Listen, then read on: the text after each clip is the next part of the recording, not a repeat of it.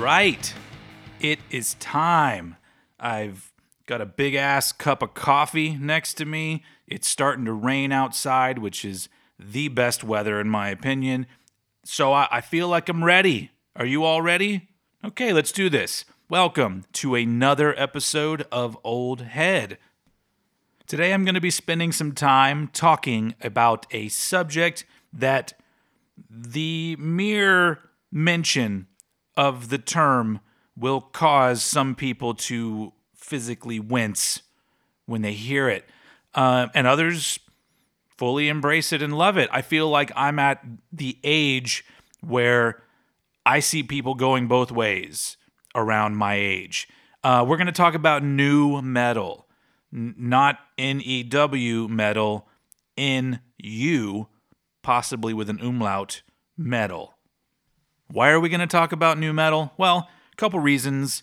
The first one being if you heard several podcasts ago, I talked a little bit about how I found myself actually enjoying Limp Bizkit.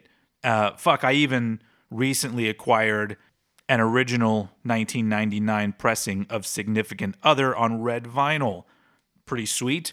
But uh, along with that, and you may have seen my YouTube review of this, um, I ended up really digging the new Korn album, which is called The Nothing.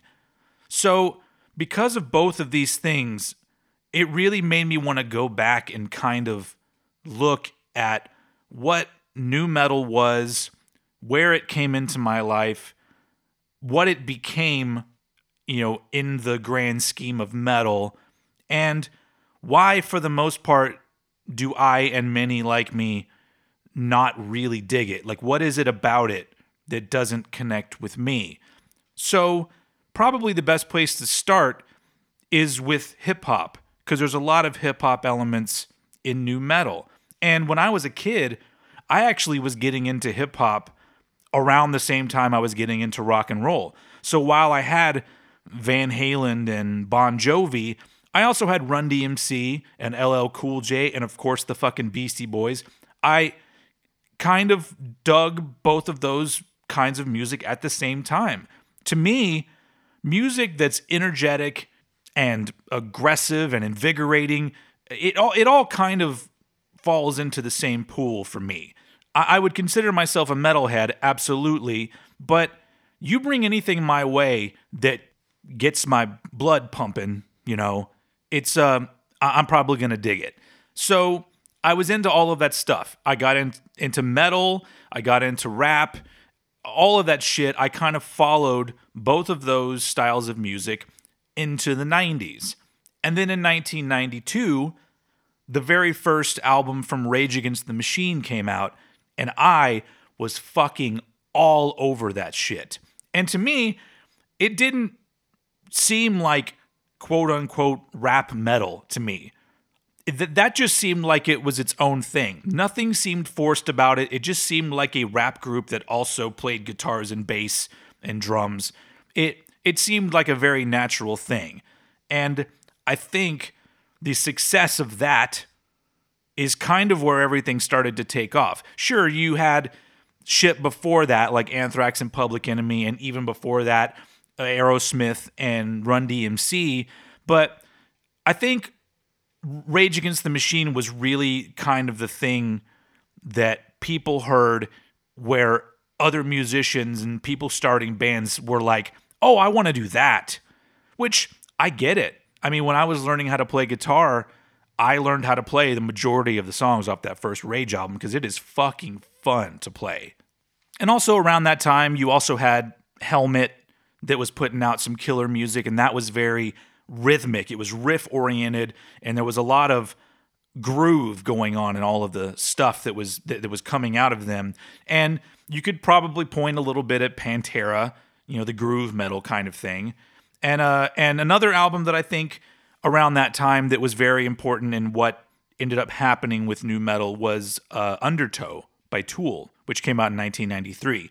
I think if you take all of these elements of things the idea of hip hop and rap already existing together in certain ways here and there, then you throw in Rage Against the Machine and bands like Helmet and Tool, you kind of take all of that, and I, I think that's kind of what led to Korn, which their first album came out in 1994. Obviously, they probably had many other influences, and I'm just sort of generalizing what was going on in music at the time. But if you listen to 1992 Rage Against the Machine, 1993 Undertow, you put those together and you listen to Korn after it, it kind of makes sense. It's rhythmic, there's hip hop elements, there's emotion, it's heavy. It just kind of seemed like the natural next step. So, from my perspective, I was introduced to Korn on this local cable access music show that was called Raw Time. Raw Time came on in the middle of the fucking night on Saturday night, and they played all of the videos that MTV wouldn't play. So you had shit like uh, Nine Inch Nails, Happiness and Slavery, a very fucked up video. You saw that on Raw Time. You saw 2 Live Crew videos. Once again, adding to my feeling that all of this kind of music just kind of went together for me. But I remember one night they premiered the video for Blind by Korn. And it didn't really do anything for me, and it didn't seem groundbreaking at the time. It was definitely interesting, but it was one of those things where I went, okay, it's it's uh, it's it's okay, it's cool, you know, and then that was kind of it. It really wasn't what I was wanting to listen to. Around that time, I was very into the death metal scene that was going on, and uh, I knew some kids. I say kids; they were my age that were into Deftones and Korn, and they all seemed to be also the kids that were into like Nine Inch Nails, which I like Nine Inch Nails too. But you know what I'm talking about? Those kids that were like one step away from goth. They were like industrial goths. That's that's what they were. I had friends that were industrial goths. And while they were still listening to Skinny Puppy and shit like that, they also started listening to Korn and Deftones and I don't know whatever else was going on around that time. And so obviously that music got a little bit of exposure and started to really sort of blow up and become a little bit popular.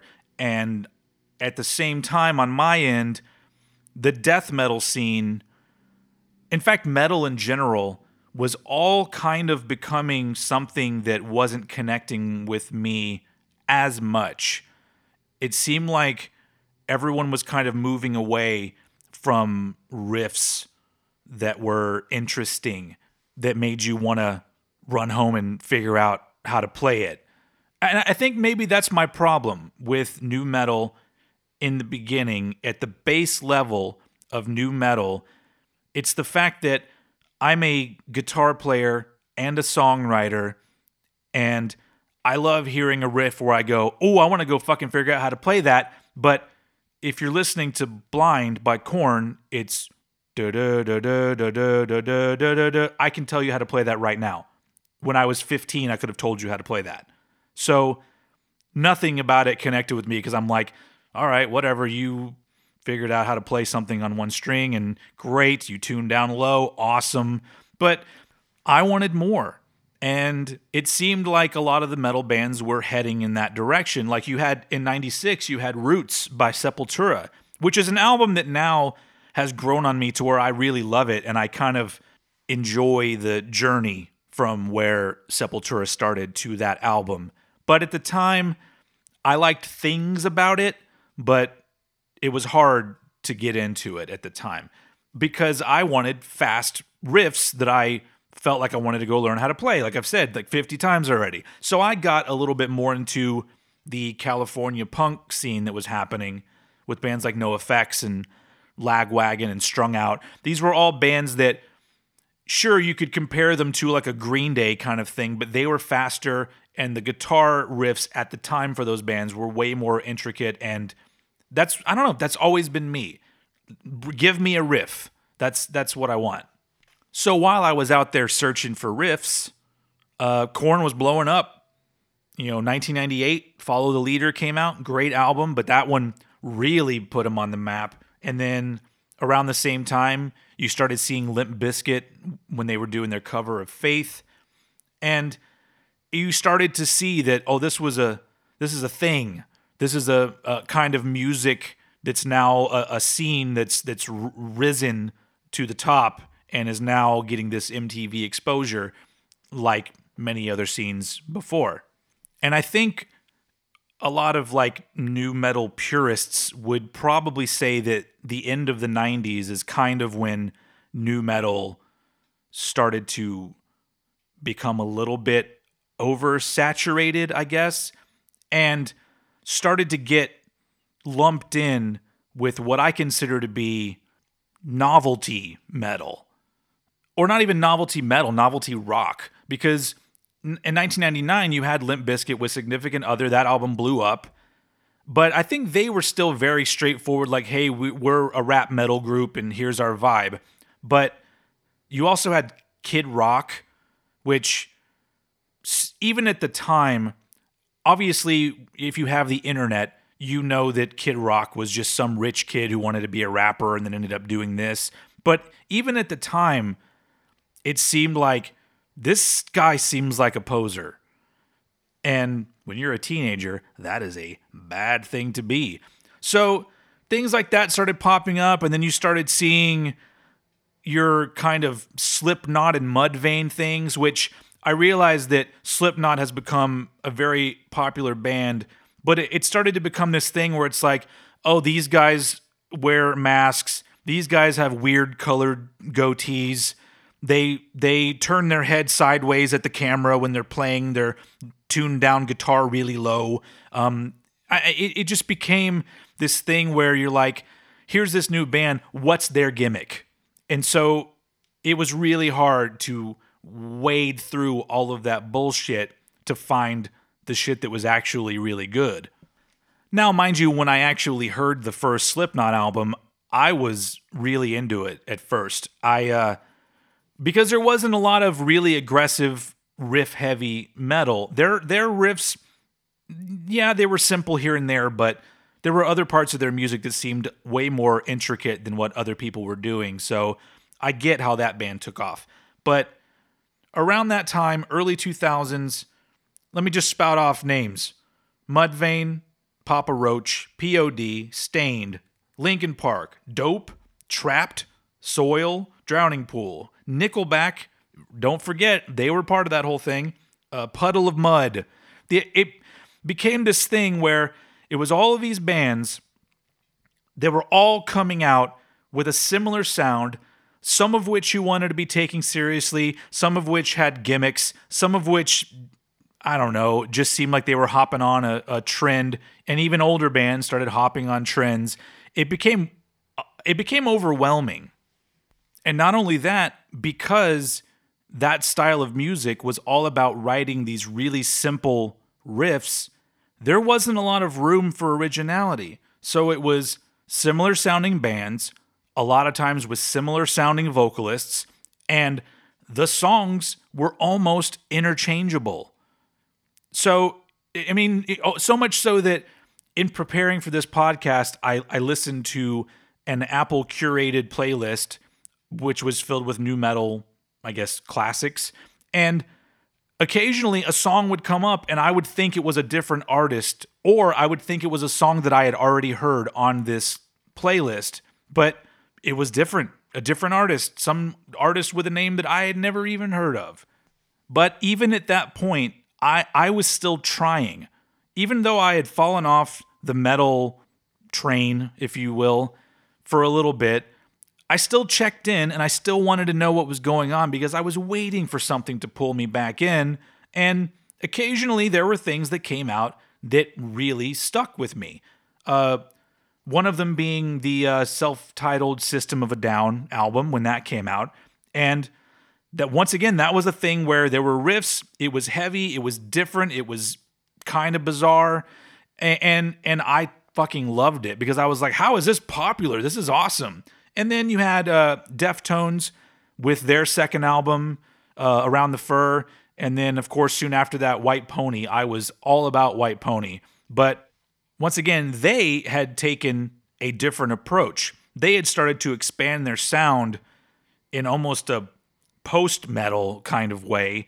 And uh, I really liked it. I still do enjoy a lot of what Deftones do. But those bands were the exceptions for this nu metal genre.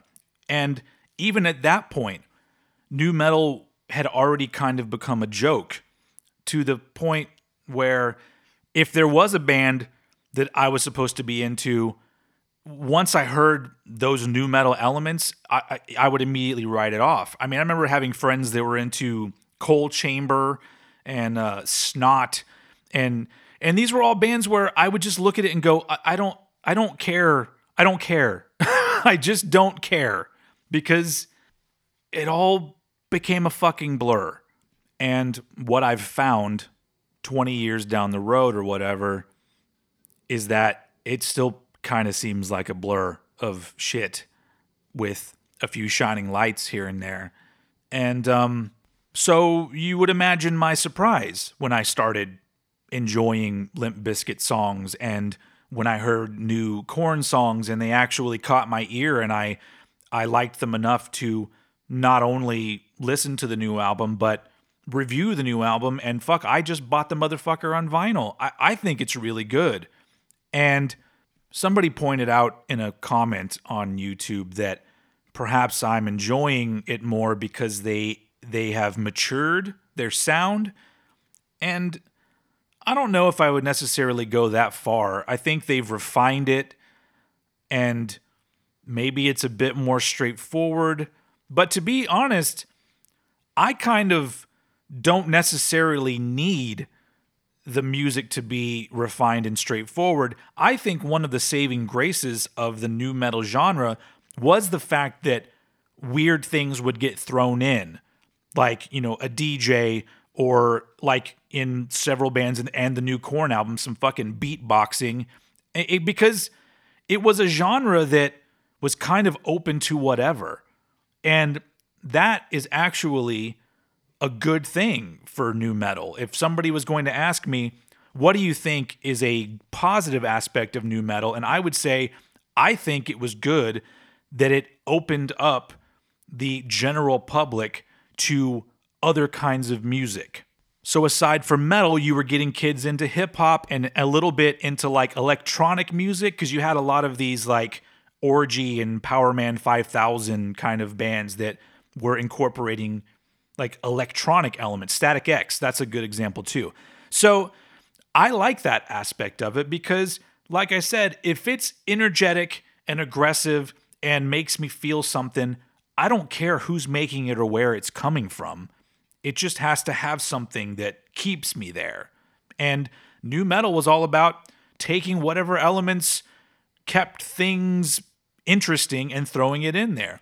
So, in hindsight, when I was listening to the playlist that I talked about earlier, and I was getting songs confused, I didn't know who did what, and some songs sounded the same. Overall, it was pretty enjoyable listening to the music. Now, I, I, guess I probably couldn't listen to it all the time, but there's something about that period of music that feels welcoming, I guess. And to be honest, at this point, I believe that nu metal has been unfairly singled out because I'm also a very big fan of the 80s hard rock scene with what you would call quote unquote hair bands. And the same thing happened then, where there was an oversaturation of bands that were doing the same thing. There was gimmicks. Some of them are very talented, some of them not so much. But I enjoy even the shittiest of 80s hair bands. And I hate it when people try to lump everything in together and call Def Leppard a hair band or whatever because I'm just like, you just don't fucking get it, do you? And I'm pretty fucking sure that somebody who loves the nu metal era of music, when they hear me say shit like Trapt sounds just like Coal Chamber, they would be like, dude, you just don't fucking get it. You're not hearing the nuances. And and I, I'm pretty sure that I'm not. But I'm never going to claim to be an expert or to be an all-knowing source of what makes music good or bad. I, I, I just want everyone to enjoy what you enjoy And if you don't like something, shut the fuck up. Because that's all we, I mean, in this day and age, we're all listening to heavy music. Not, not I mean, I, we, we're all, if you're listening to this podcast, you're listening to some kind of heavy music. And I think that's fucking great.